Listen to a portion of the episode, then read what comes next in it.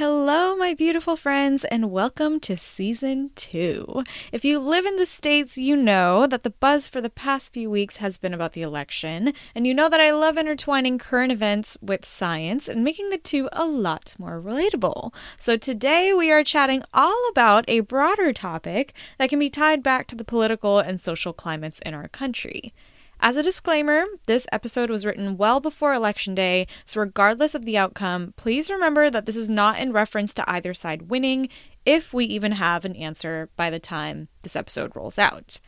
We're only referring to the election as a practical application of the ideas that we're about to talk about. And look, I'm no therapist, but becoming comfortable with uncertainty is something that we've all had to grow into, yeah?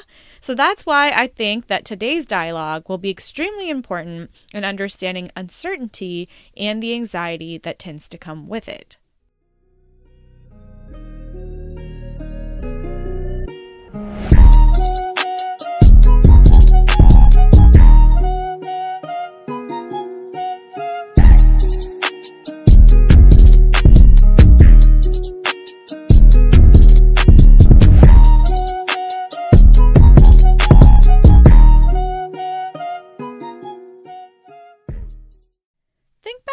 Last time that you were highly uncertain of something to the point that it made you uncomfortable? How did it make you feel? Sick, anxious, maybe scared? If you think all the way back to March, you might remember this thing called COVID, which a lot of people thought would actually go away in the next six months, and here we are with the pandemic progressing in waves eight months later. Back then, a lot of us didn't know if we would ever go back to work or if life would ever be normal again. Uncertainty is something that we all deal with, and I think 2020 has really shown us that it really can affect us all in different ways, maybe, but it still can affect us all.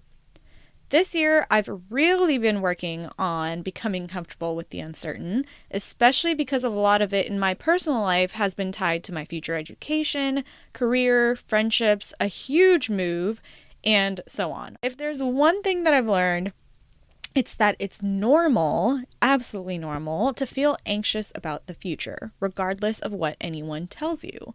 From a scientific standpoint, there's one key phenomenon that really stands out fight or flight. Red flags. Our heart rates go up, our eyes dilate, and we go into survival mode when the unexpected makes an appearance. We become wary and cautiously make decisions, and our emotions can make us act super impulsively. But I'm here to tell you that whether it's after a layoff, a breakup, or a major life event not going as planned, it's natural to feel that way. So, what's the solution? Well, there isn't a clear answer, but from previous experience, something that has really helped me has been focusing on what I can control. And remember, I'm no therapist, I'm just speaking from experience. A close friend of mine recently reminded me a few months ago that while we can't control certain things that are out of our hands, we can control our responses to it to some extent. Putting things into perspective definitely helps. Whenever our sympathetic fight or flight response is activated, we tend to become more receptive to emotional stimuli. We've all reacted to something emotionally at some point, and it's not always a bad thing, but when we let our emotions overtake our level headed thinking, it can be a lot. And it not only affects us, but also other people in our lives, especially if we're projecting our emotions and our stress onto other people. That's why it's so important to consider things relatively and especially put into perspective how they affect one another. Another thing that really helped me has been downplaying the negative voice in my head. Whenever things don't go according to plan and they become more uncertain, it's quite easy to feel like there's a cloud looming over your head, but taking a step back and giving yourself credit for what you can do can work wonders. I know a lot of times we can be so hard on ourselves and think, well, if only I hadn't done that, then I wouldn't be in this situation right now. Maybe if I hadn't done that, I would have had clarity as far as what my future looked like, or what the next step in achieving a certain goal would look like. Coming back to the election, anxiety is completely valid. It's four whole years we're talking about, especially for the presidential candidates at least. Now, my friends at Good Good Good Co. shared a few tips to alleviate anxiety And I'm going to go ahead and link those below for you guys to check out if you're interested.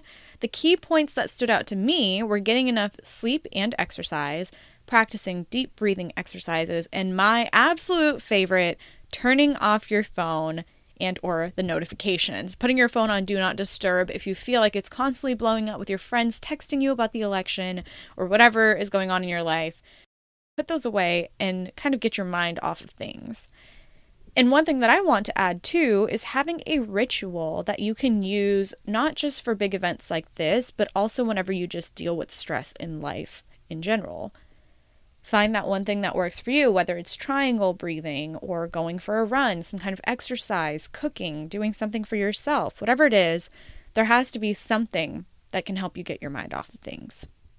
To sum it up, being anxious about certain things in life is normal, but dealing with the reality of what's under our control can be extremely beneficial in the long run. I hope that our conversation today can alleviate some of your stress, whether it's tied to the election or not. Thanks so much for joining me right here for our brand new launch. I will see you at the same time next week for another lovely chat. Have a great week.